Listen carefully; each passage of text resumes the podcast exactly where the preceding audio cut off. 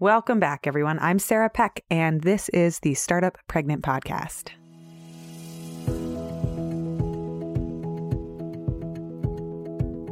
What do you wish someone had told you about motherhood and being a CEO? Today's guest is going to give us an honest accounting of how much work motherhood really takes for her and how many people it takes to run her business and her team while she is at the helm of a 30 person, award winning digital strategy organization.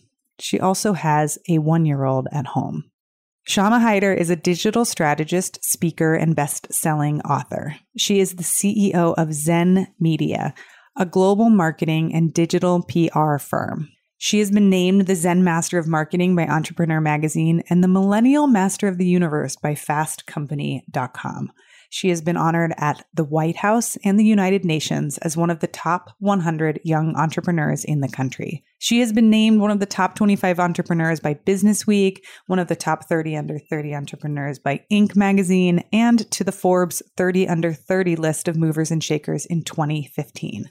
As the CEO of Zen Media, she and her team help B2B and B2C brands make meaningful connections with modern day customers via influencer marketing, experiential and digital storytelling, and then turning those into bottom line results. She has worked with companies like Chase Business, the US Navy, Dallas Fort Worth Airport, Mary Kay, and Tupperware, to name a few.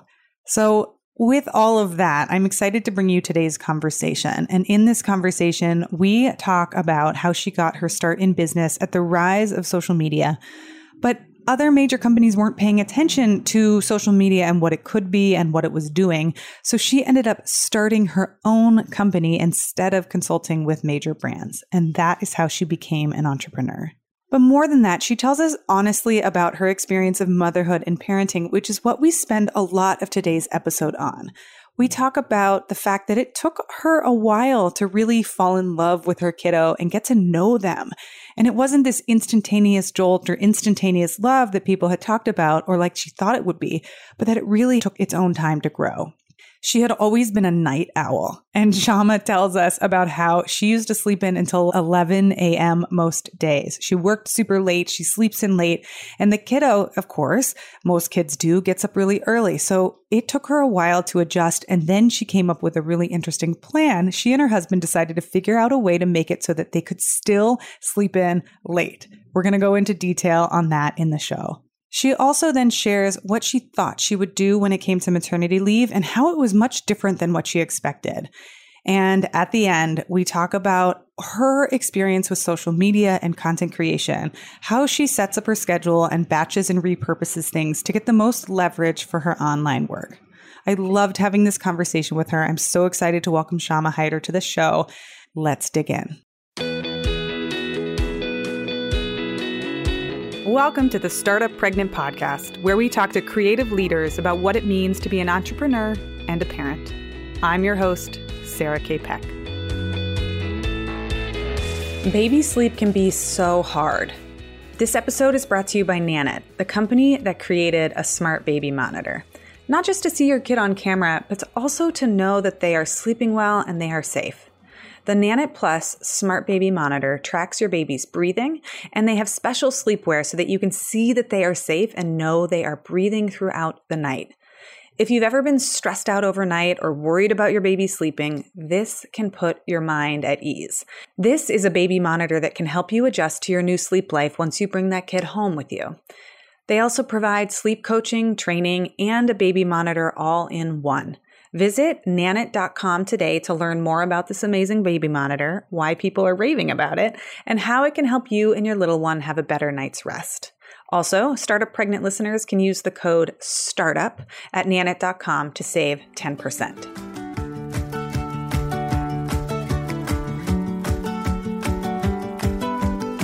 Hey everyone, I'm so excited to welcome Shama to the show. Shama, welcome. Thank you, Sarah. I'm so excited to be here. Oh, I have a million questions for you. And I know that we both have little ones who are currently napping. So I'm going to try to get as many questions in as I can while we can. Oh, Tell me, uh, my favorite question to start is to ask people what time did you wake up this morning? And what was the first thing that you did? Okay, there's going to be a lot of people who hate me for this answer, and I can completely appreciate that because I hate me too, okay, for this answer. I woke up at 11 a.m. Oh my God. And and the first thing that I did, so maybe you'll hate me less now, is, is I cleaned up doggy poop because I have two puppies. They're both four months old. They're like 10 days apart. And they had decided to poop all over the bathroom floor at night. And then the next thing I did was clean my baby's poopy little diaper because my husband brought him to me after he woke up from his nap. Wait, how did you sleep in until 11? I just want to know. So this is crazy. So I am a night owl. Like I go to bed really late. I went to bed at 4:30 last night. Okay. I just work better at night. I've tried a lot to become an early riser. I am not an early riser. Sadly, neither is my husband. We are just both very night people. And part of what I do is a big creative sector, right? Marketing, PR, like it requires creative juices. so I don't fight it. We are very lucky. We have a nanny that comes in at 7 a.m. So I don't wake up with the little guy. But once he's up from his first nap, so am I. and then I'm with him through the rest of the day. I mean, you're my hero right now. Okay, wait. So does the nanny like slink in? Does she or he have their own set of keys? Yeah. Like, how does this work? It's all remote. So she has an access code. She uses her phone. She's able to get in. And we've set up, this has been such a godsend. I have set up our Nanit, our little monitor, to our Alexa portal in the kitchen. so when she comes in, she just says, Show me Elmo. That's our nickname for our son. And she can see if he's awake or not. And then she will go into his room, wake him up, give him his first feed, whatnot. And then Yes. mommy gets to sleep in. And I have to say, it's the best thing I did for my sanity. I still have bouts of guilt where I'm like, oh, I should be like waking up, or I just can't. When I do that, if I do it for more than three, four days, I start to get sick. I don't know what it is. Like, It's what you are. It's or it's what works for yeah. you. Yeah. like it really does. And so I really fought it for a while. I have to tell you, the first month we brought him home was probably the most miserable I'd ever been. Hated breastfeeding, super uncomfortable, super painful. we had a lot of help. We had people come in. Is he latching correctly? All that. I don't know what it is. It just was not my bailiwick. So I really like those first two months with him were not my favorite months of life. I know people love that and they're like, oh, my little, I don't even have any nostalgia for that.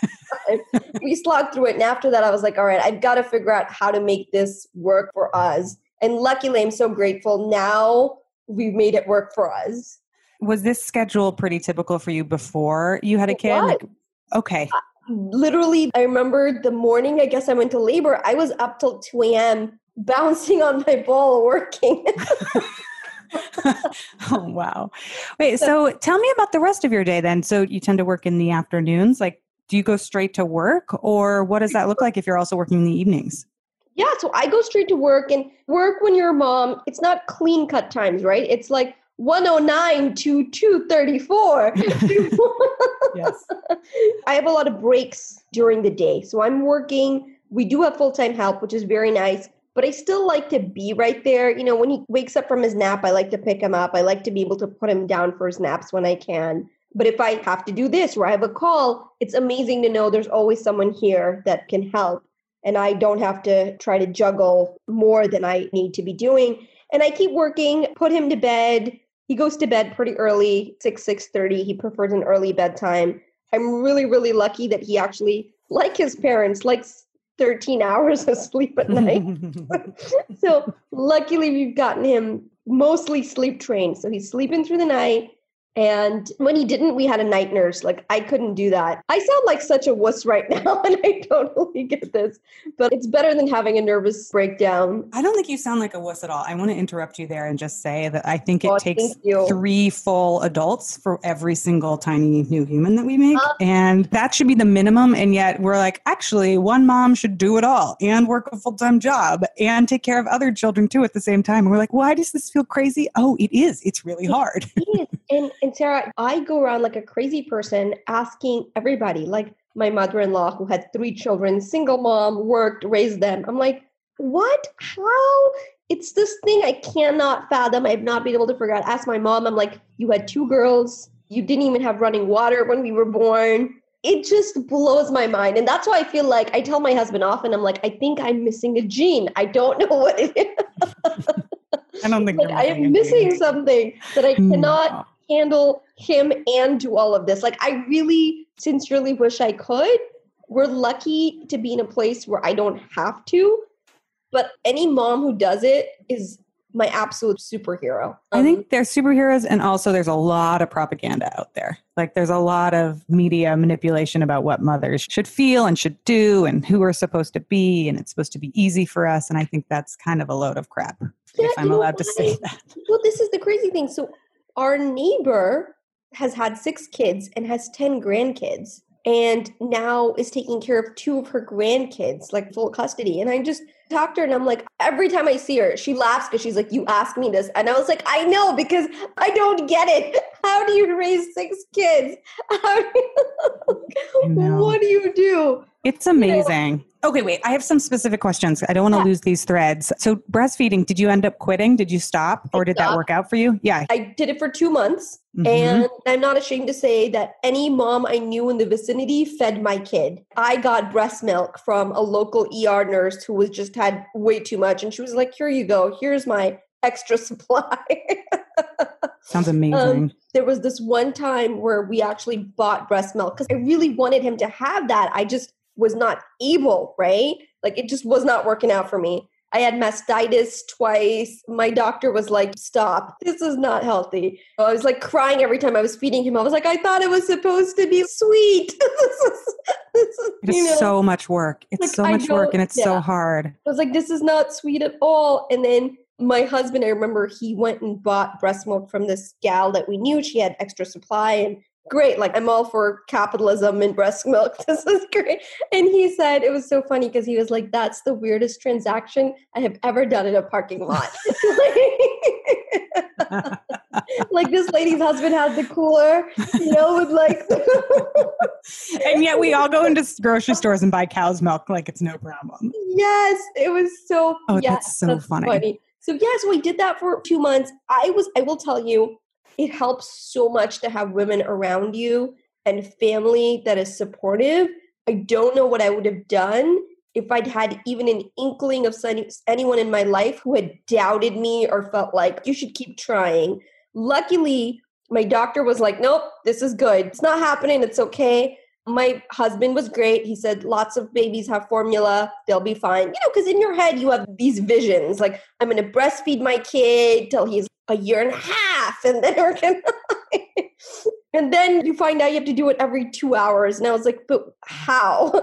yeah, it's so much work. So it's much, so much work. My kid is one and a half now, and we stopped breastfeeding around one with this one but my boobs are still making milk because it takes like two mm-hmm. years for them to fully stop. Yes. And it's so interesting to watch. Like now that I'm through the hard part, I have this urge to go breastfeed other people's babies. I'm like, let me just do it once. And it's so bizarre to feel oh that way because it was so hard. So if I were there, I'd be like, I'd feed your baby. Maybe that, that's weird to say out loud. That but is so that is so sweet. and you know what? That's actually not uncommon outside the States, which I find is funny. Like when we were growing up, I was born in India my mom says that my aunts fed me like everyone kind of just fed babies communally like whichever boob was available. That's right. Don't wake um, up the sleeping woman if there's a woman who's awake and ready to feed. Like this would be how we get more sleep and even more immunity yes exactly so i like to think my son has had great immunity because he's been fed i mean literally have had friends who would just send frozen breast milk like amazing and i was so grateful as a mom it's so weird I never understood my mom's fascination with her kids. Have you eaten? Like, I was like, why is this always such a thing? But I can tell you now the satisfaction that you feel as a mom when your child has eaten, it's genetic, it's in your blood. I don't know how to explain it. It's not logical. yes. You yes. Because my husband does not feel that same sense of satisfaction that I That's do. really funny. Uh, so okay, I want to set the stage too. Tell me a little bit about the type of work that you do and the company that you run. And if you don't mind going back in time, What did you study in school? What did you think you were going to do when you grew up? And then is what you're doing now anything like that? Great question. So I run Zen Media, uh, marketing, digital PR. We work with primarily technology driven brands. Rewinding back, we were one of the first social media agencies in the world. I did my thesis on Twitter when it had 2,000 users in school. So when I was in graduate school, I knew like social media is the future. I'm so excited. And it took the world a little bit of time to catch up, which is okay. In grad school, I had a really good sense of kind of where I wanted to go.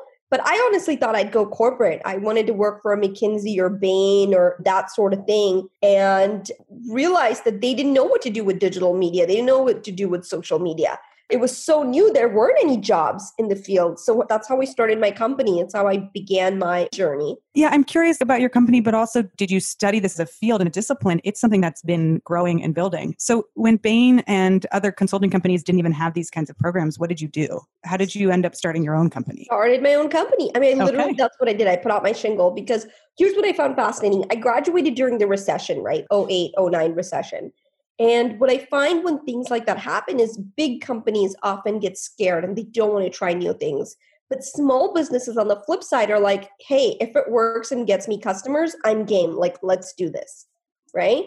Yeah. And so my first clients were small businesses that were like, let's try it. And so it really allowed me to, to hone my skills, to be able to show them what was possible, but that's literally how it happened. I wanted a job in the field. The jobs didn't exist because the field didn't exist. The industry was so new. And before that, you know, my passions have always been technology and communication in all its forms and varieties. Like that's what I'm a big proponent for. I love technology and I love being able to communicate about it, take complex things, simplify them, marketing, sales, like anything that involves getting an idea across to people and doing it through sort of new mediums love love love that. And that's how i got really into it. That's how i got super into social media field.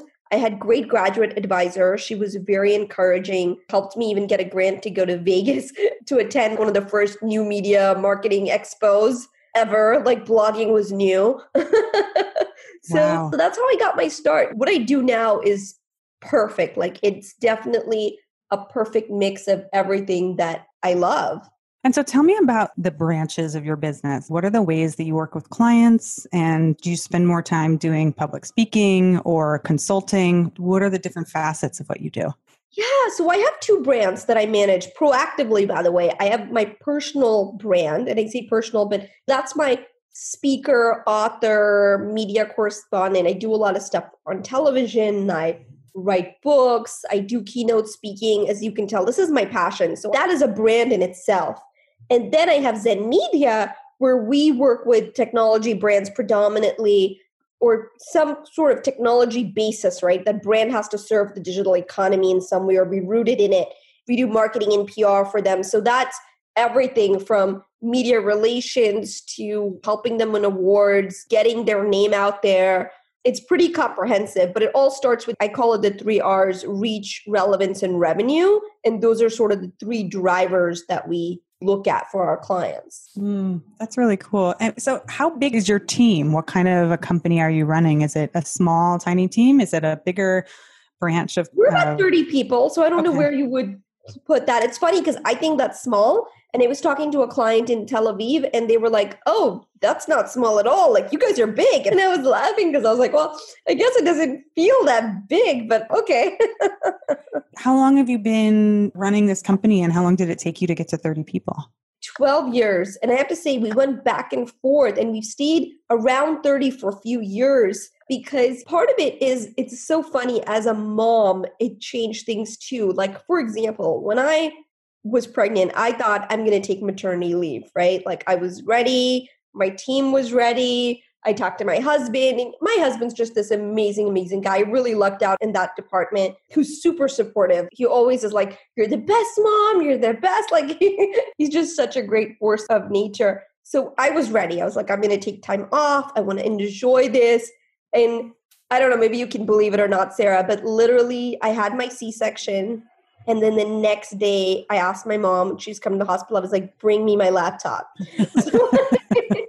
I was like, I have to get a deck done for this client that needs to get their Series A. Bring me my laptop. And I and I surprised myself because I thought that I might enter mommyhood and feel like I want to do the mommyhood more. And what I found is, and I found that I was a shitty mom when I didn't have an outlet for my energies. You know, like as you can tell, I have a lot of energy, I have a lot of ideas. I could not contain it in being a mom. I felt like something was missing. So now I feel like this is much more me where I'm a full time mom and I'm a full time CEO. So I really took no maternity leave, not because I couldn't, but because I genuinely didn't know what to do with myself. And maybe that's not healthy. Maybe there's people listening being like, girl, you need a, you know, I love my clients. I love what we do. And I'm just a happier person when I have that available to me. One of the things we talk about, I think that's so interesting to hear your perspective, because one of the things we talk about here a lot is each person will have a different experience and each person may have multiple different experiences with different babies like you may think you want something and then something else happens oh, and it's so hard to plan for so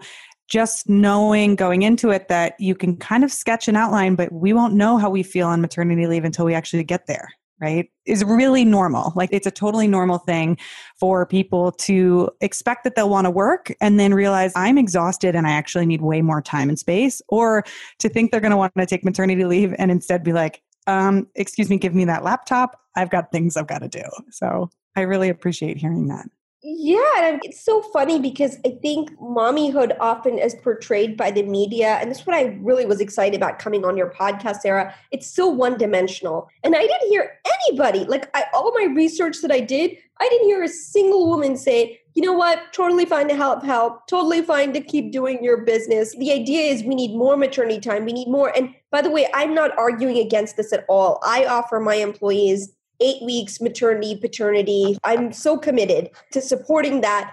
I just didn't hear what kind of my version was ever validated. You know what I mean?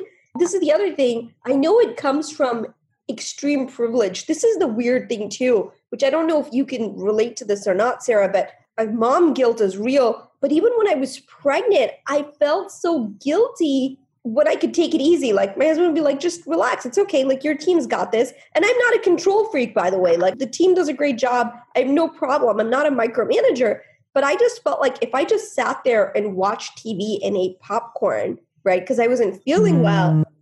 I was on these forums and I would tell my husband, I was like, look at all these women. They've been on their feet for 14 hours and I'm working an eight hour day and I'm tired. But that's okay. But I just felt so much guilt for it. I was like, oh, why can't I?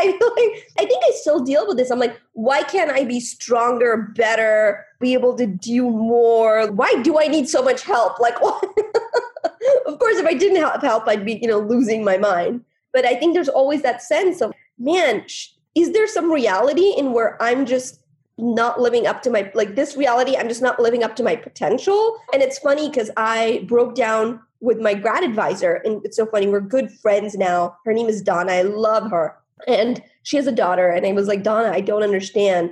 And she said you know what those people don't tell you? They're miserable. She's like i know because me and my husband we went through this we had a very hard time. It's why we have one kid because those years were not great. Like we had no help we were both trying to get it all done. And every time we see strollers, we have many little panic attacks. yes. and I'd never heard that. I'd never heard someone say, listen, it's great if it's easy. Appreciate it, love it, and don't feel like you should be doing better. There's still a part of me that tells my husband, I think I'm missing a gene. I don't think you're missing a gene. I am so grateful that you're saying explicitly what's honest and true for you. What you said at the end just hits the nail on the head. Like there's so much portrayal of like this is going to be perfect, this is going to be blissful, this isn't going to be that hard. And there's so much of motherhood that looks like, "Oh, I'm pushing a stroller, this is easy." Until you're the person pushing the stroller and you're like, I am pushing 45 goddamn pounds and it is hard. Like, this is actually a lot harder than you think it is. It looks easy, but internally it might feel actually challenging, miserable, tough, exhausting, unfulfilling, not satisfying, not intellectually useful. Like, there's not much about pushing a stroller that really challenges my brain. Yes. So, it's not like, oh, I solved a world problem here. No, usually it's like, get out of the crack, keep moving. I'm really grateful you said that because I think that like these honest pictures of how people actually feel about motherhood and parenting is itself a revolutionary act to just say, no, I didn't love it that much. Society told me I would love this part and I didn't. And that's who I am. I actually like my work. I like my children. I like my work. Don't love parenting. Like whatever it is for you. You know, not even parenting, Sarah. It's so funny because when I had my son, I had a very, I guess maybe traumatic, but it was tough. I was in labor for 24 hours and then we had an emergency C section. So. I was so out of it. I don't remember. My husband actually fed him. The nurse helped him to latch and stuff.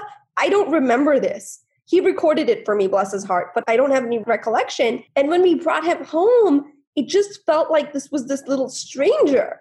I had a very hard time connecting, and I thought something's wrong with me. And I have to say, I'm so grateful for my mother in law and my sister in law. My sister in law has two kids under the age of five. She's a superwoman, like, does not have help. I don't know how she does it. She's like my superhero. And both of them were so amazing. And they said, listen, completely okay. This is normal. You're okay. This is okay. Take it day by day. They were so great because I told my husband, I was like, something is wrong with me. Why don't I just love our baby? I don't feel these magical vibes everyone's talking about. And I have to say, it took for him like about six months. I think it took six months for me to be like, I love my son. I would throw myself in front of a train for him. And not from a place of, you know, of course I would have done anything to defend my newborn. And this is interesting too, because I knew and I talked to my doctor, I didn't have postpartum depression. So it's not like I struggled with negative thoughts. I wasn't diagnosed with it. I didn't feel down, but it was like a neutral zone. I didn't have any negative feelings, but I didn't feel that gush of love and emotions and feeling like every time I looked at him, it was the sun, moon, and the stars. Yes. I felt that way when I look at my husband, but I didn't feel that way when I looked at my son. It bothered me because I was like, I'm supposed to love this guy more than anyone else in the world, right? So why mm. don't I? And really, the antidote was just time because I'd gone through so much. We had a very tumultuous breastfeeding journey. And it just took time. It just took time with me finding my own what works for me, what works for our family, and now I can honestly say I feel what people say when they say, I love my kids, I love my son, to the point where it breaks my heart, love him. You know, that kind of love. But it did not happen in the hospital for me. It didn't happen when we brought him home. I remember looking at my dog and being like, I love my dog more than my kid. I hmm. remember sending this text to a friend and I was like, if people hear me say this, they will crucify me. I told my friend, I was like, something is wrong with me, Ren. And she said, no, there's nothing wrong with you. She said, there's many moments where I have loved my dogs over my kids. and she said, but we can't say it publicly. And I was like, okay, so I'm saying this publicly right now, Sarah, on your podcast, because if there's any mom or mom to be out there who finds herself in that gray zone where it's not depression, but you're not just head over your heels, that's okay I never heard anybody say this. I'd only heard about like if you don't feel that way, talk to your doctor. Maybe you have some depression. That wasn't true for me. I just didn't feel it instantly. Um, yes. Oh, I want to just like applaud this because there's the myth of like instantaneous love. And maybe it's not a myth because I think it's possible. There is love at first sight for many instances and occurrences, but there's also love that grows. There's love that takes its time. And that's just a different kind and a wonderful thing. And I don't know, they look like pterodactyl, alien, screaming, scrawny, pooping creatures when they come out. And it's like you have to get to know them. And maybe it takes a minute. I've heard other people say this too. And I think that what you're saying is so useful for people listening who are like maybe three months postpartum or six months postpartum being like, is it? I don't know if I love you enough yet it's okay. You don't have to be crucified, as Shama says. So, Shama, how has becoming a parent, because your little one is just about a year, right? Yes, yeah. he'll be a year next month, my little oh, guy. How has this journey into parenthood changed how you run your business, how you show up in your business? How has your day to day shifted, and how has your ability to work shifted? Oh man, I am one lean, mean mama working machine. Being a mom, I realized that I wasted a lot of time before because there's no. I have a lot of moms on my team, and I love hiring moms because I feel like if you want to get it done, give it to a mom. And I get that now because I'm so productive because it's like when you leave for a flight or you've got to travel, like those are the days where you're like, okay, these are my containers, right? So I don't have time to look at what someone else is doing. I don't have time to scroll through Twitter for 20 minutes. I don't scroll through my Instagram feeds. When I'm working, I am working and I'm super productive. So I think for me, it's boy, if you told me you could be more productive before I had my son, I would have been like, I'm pretty productive. I don't know what you're talking about. Now I'm like, oh my God, you slacker. this is what productivity looks like, where you are jamming so much in between nap times and play times and all that good stuff. So productivity has changed. It sounds like social media has changed too a little bit. How does that work with the business that you run and the book that you wrote about social media?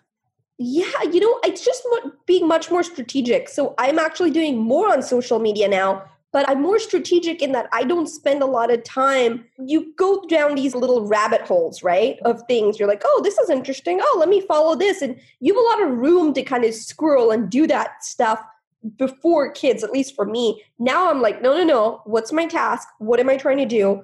And social, of course, is evolving. It's funny because people actually see that I'm more active on social media now. And I think just because I'm better utilizing my time, right? It's forced me to say editorial calendar, not just for our clients, but for ourselves. And so I'm constantly walking the talk. I'm very active on social media across platforms Twitter, Facebook, LinkedIn. You know, part of this is because it is my business. I do need to have a pulse of things. And and part of it is just I don't waste a lot of time going down rabbit holes. I'm very strategic. This is what I've been telling our clients. Be very strategic in what you're trying to do and how you're trying to go about it.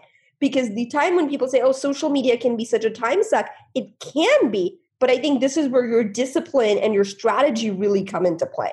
Ooh, can you say more about this? Like, how do you use social media? What does being strategic look like for you? 85, 90% content creation, 10% response and, and engagement and sort of reacting to what's happening on social media right so majority of my time i spend creating content i create content on marketing on pr for how technology brands should stand out in this digital age how brands win in the digital age. Like that is what I'm all about. So I create a lot of content. I do tons of videos. I've really upped my YouTube game in the last couple of months after many stops and starts because I'd start it, then I'd get squirreled by something else. And now I'm like, no, no, no. This is the game plan. I have someone on my team. We're going YouTube all the way. We're creating content. And then what I'm also getting really good at is once I have a piece of content, how do I leverage that across the board? So, like this podcast that we're doing, Sarah, after we're done, if you share the audio or whatnot to promote it on my channels, I will give my team and say, okay, pick like a minute, make that Insta post, and they'll share it on Instagram, or it might be something that someone might find useful, and then a link to listen to the full podcast. So, whatever content we're creating, I'm also making sure that we're getting all the juice out of that orange. Yes. And the rinds, right? And getting the zest from the rinds. I like that. I hadn't thought of that, but I like it. Yes, I'm going to start yeah. adding that. Yes. Huzzah. Sorry. I'm just imagining my small child eating the whites of an orange in a corner and being like, Mom told me to get oh, all of the orange. Okay. You watch The Great, by the way, on Hulu. Totally random, but. Which show? The Great. No, but I've heard that's like next on my list. It's really funny. It's very inappropriate for children, so don't.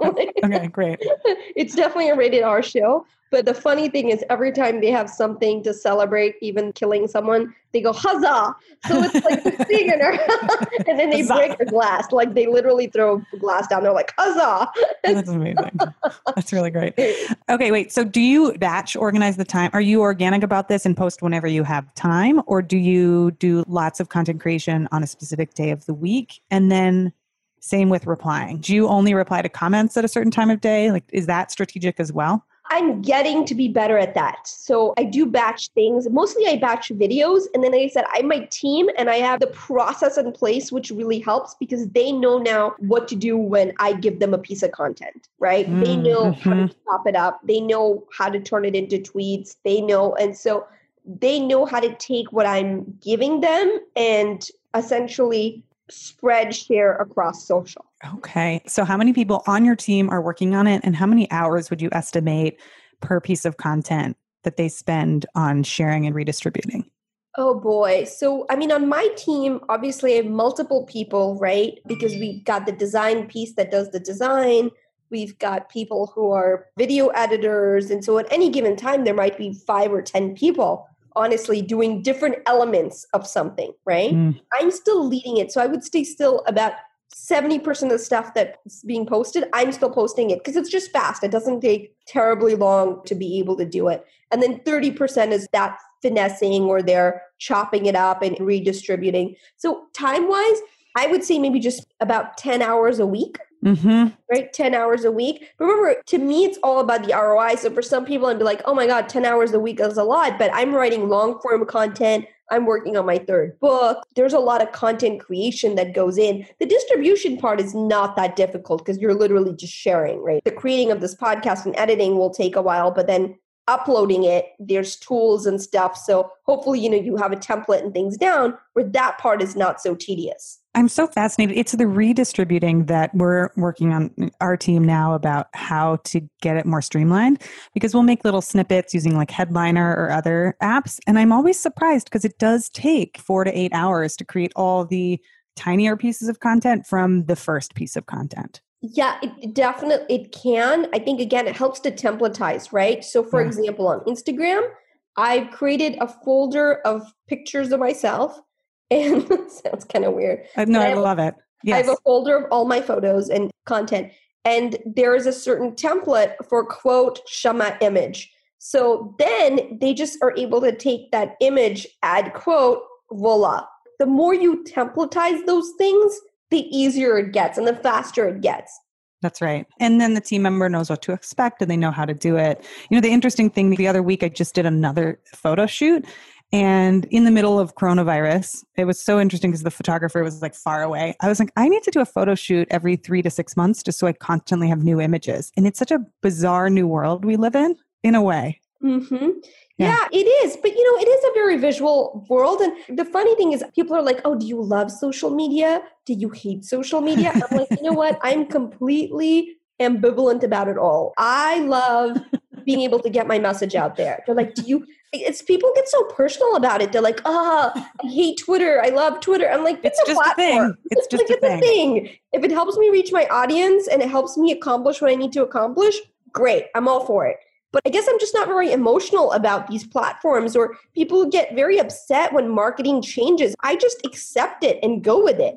like, go with the flow, do what you need to do. I will also share a really cool tool that has helped me a lot, Sarah. I don't know if you mm. use this yet, but do you use Loom by chance? L Oh, yes. Okay. Tell me how you use it. So I love Loom. So people don't know, it's essentially lets you record videos, right? Screen shares and things like that. There's other software, but I feel like they've done a great job with their UX, making it super friendly. And my whole team uses it. So now I create Looms to show my team how to do something that they can replicate. So I'll say, guys, look, here's a piece of content. Here's how I'm going to change it up for Twitter, for Facebook, for LinkedIn. Now, please follow this. And then we'll put that, we have this whole process database. So we'll put it in the process. So anybody who comes to the team and says, okay, I've got a piece of Shama's content, they can look at that workflow and say, ah, okay. So I've done it to create more process really more than anything else. Mm, okay. I'm going to wrap up this interview because I know we both have little kids that are threatening to wake up at any point with a couple of rapid fire questions. So I want to ask you to just okay. tell me right off the bat what comes to mind.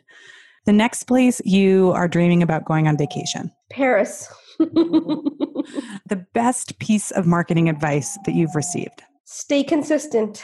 It's not sexy, but it works. What do you wish someone would have told you earlier on about motherhood or parenting? That it's okay for it not to be an instant love. What are you looking forward to next?